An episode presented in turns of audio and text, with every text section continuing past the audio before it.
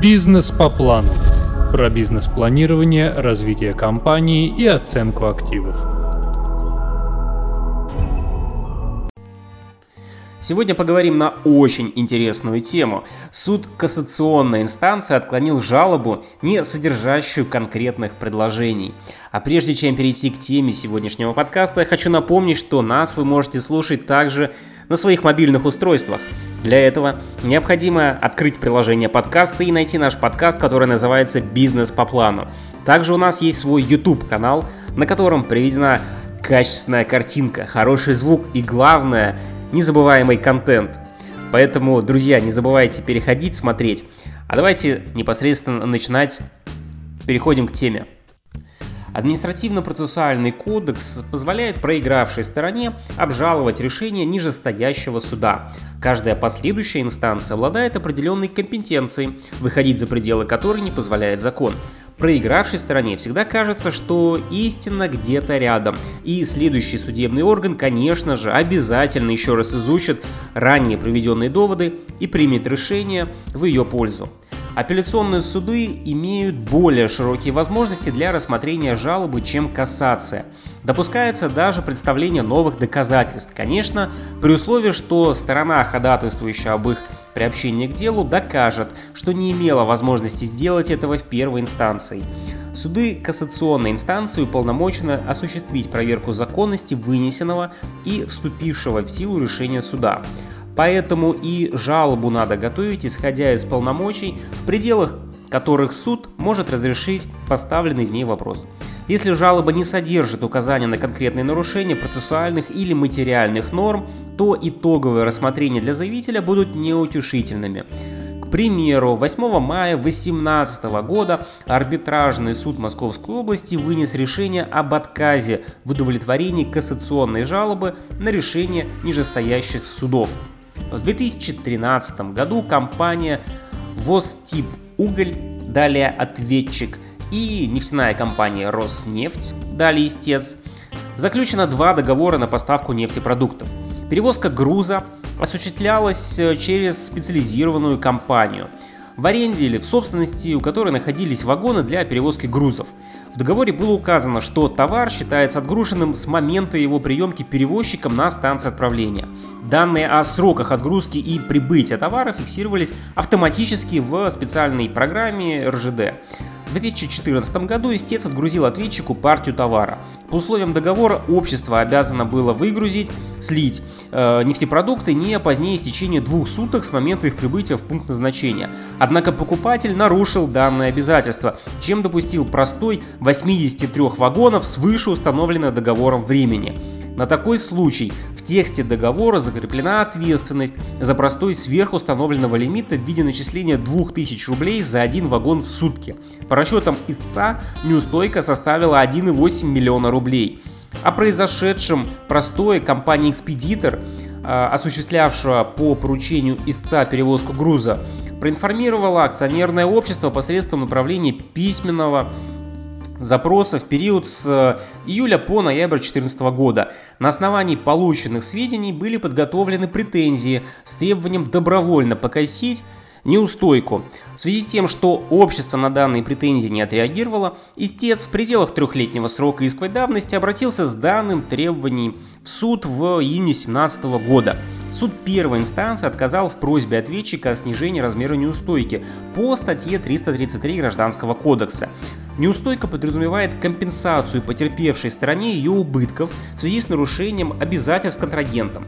Гражданский кодекс допускает, что такого рода компенсация должна быть адекватной и соответствовать совершенному нарушению. Если суд установит, что размер неустойки больше понесенных потерь, он вправе снизить ее. Суд в каждом случае самостоятельно оценивает соразмерность взыскиваемых сумм с учетом сложившихся обстоятельств дела. В то же время имеются общие критерии для определения такой соразмерности, которые закреплены в одном из определений Конституционного суда. Слишком высокий процент неустойки, э, внушительное превышение размера штрафа над понесенными убытками или слишком долгий срок неисполнения обязательства. Суд оценил заявленный размер неустойки, исходя из своих убеждений, основываясь на имеющихся доказательствах и доводах сторон, и пришел к выводу, что отсутствуют причины для снижения ее размера. Изучив все доводы истца, суд признал их достаточными для принятия решения о взыскании суммы образовавшегося долга в указанных в иске размерах. Возражение общества в отношении нарушения срока подачи искового заявления суд первой инстанции отклонил, как не соответствующие фактическим обстоятельствам. Иные аргументы также не были приняты судом. Ответчик, не согласившись с выводами суда первой инстанции, обжаловал решение в апелляционном, а затем и в кассационном порядке. Общество полагало, что суды нижестоящих инстанций сделали неверные выводы о событиях, а также указал на наличие процессуальных нарушений и неверное применение правовых норм. Во-первых, процессуальное нарушение выразилось в ненаправлении обществу итогового решения суда, а также в неразмещении текста решения в системе «Мой арбитр». Суд не принял данный довод, так как указанное нарушение не влекло за собой пересмотр или отмену принятого решения. Во-вторых, Общество пыталось доказать, что суды неверно установили дату истечения срока подачи искового заявления. Кассация указала, что данный вопрос был надлежаще исследован судами, изучены досудебные претензии, иные доказательства, что нашло отражение в текстах обжалуемых решений, каких-либо заявлений о подделке документов, о назначении судебной экспертизы, представленных доказательств обществом не подавало. Следовательно, э, довод жалобы носит голословный характер. В-третьих, Ответчик настаивал на том, что претензий от компании-экспедитора не получал. Указанный довод кассационная инстанция не приняла, указав, что неявка ответчика на рассмотрение дела в суде первой инстанции привела к невозможности совершения им определенных процессуальных действий. Риск таких последствий полностью возлагается на интересованную сторону. В-четвертых, заявитель также считал, что суды неправомерно отказали ему в применении статьи 333 Гражданского кодекса, Э, возможность снижения размера неустойки. Суд, отклоняя этот довод, пояснил, что отказ в применении положений указанной статьи Гражданского кодекса не может свидетельствовать о неправильном применении правовой нормы. Данный аргумент предполагает переоценку установленных судами фактов в части соразмерности наступившей ответственности последствиям нарушения договора, а переоценка установленных ранее судами обстоятельств не входит в компетенцию кассации – это следует также из пункта 72 постановления Пленума э, Верховного Суда Российской Федерации, разъясняющего порядок применения отдельных положений Гражданского кодекса, касающихся ответственности за нарушение обязательств. В документе сказано, что в части уменьшения размера неустойки кассационная инстанция уполномочена отменять нижестоящие решения, если имеются нарушения правовых норм следующего характера. Суд нарушил положение пункта 6 статьи 395 Гражданского кодекса. Размер неустойки за нарушение сроков исполнения договора снижен ниже предела, указанного в пункте 1 статьи 395. Или суд принял решение снизить неустойку без подачи заинтересованной стороной соответствующего заявления, как того требует пункт 1 статьи 333. Ни одно из указанных нарушений не было отражено в жалобе ответчика, следовательно, у кассации не имелось оснований для принятия других доводов по данному вопросу.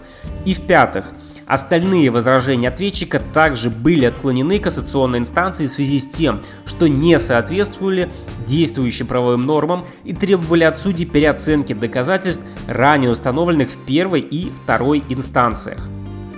Кассация изучила жалобу, материалы дела, в том числе собранные по делу доказательства и пришла к выводу об отсутствии оснований для принятия решения в пользу заявителя. Из решения следовало, что исходя из статьи 286 АПК кассация не уполномочена собирать и анализировать какие-либо документы, давать иную оценку имеющимся в деле доказательствам и установленным судами событиям, вновь рассматривать сложившуюся ситуацию по делу, признавать или отвергать наличие событий, о которых не упоминается в текстах решений нижестоящих судов, определять, соответствует или не соответствует то или иное доказательство реальному положению дел – решать, какое доказательство имеет большую силу, указывать на необходимость применения конкретной нормы права в ходе нового рассмотрения дела. Суд указал, что жалоба не содержала конкретных положений, указывающих на отличие выводов в решении суда от имевших место событий. Как следует из статьи 71 АПК, Если спорящая сторона выражает свое несогласие с выраженной судом оценкой произошедшего инцидента, либо неверно трактует процессуальные требования и иные нормы, то подобное не может свидетельствовать о судебной ошибке. Таким образом, кассация уполномочена лишь проверять правильность применения законов нижестоящими судами, соблюдение процессуальных норм в ходе рассмотрения дела, а также применение необходимых норм права с учета сложившихся по делу обстоятельств. Кассационный пересмотр решений судов необходим в первую очередь для определения их законности в материальном и процессуальном плане. Дело не подлежит новому рассмотрению, именно поэтому в кассации проходит проверку решения, вступившие в законную силу. Друзья, я надеюсь, что вы вынесли полезную информацию из этого подкаста. Я напоминаю, что на основе ваших вопросов мы также пишем наши новые подкасты, поэтому обязательно связывайтесь со мной либо в социальных сетях, либо через e-mail, к примеру. Я обязательно буду отвечать, в том числе на самое интересное запишу подкаст или даже видео на нашем YouTube-канале. Итак, не забывайте подписываться на наш подкаст и до новых встреч! Бизнес по плану.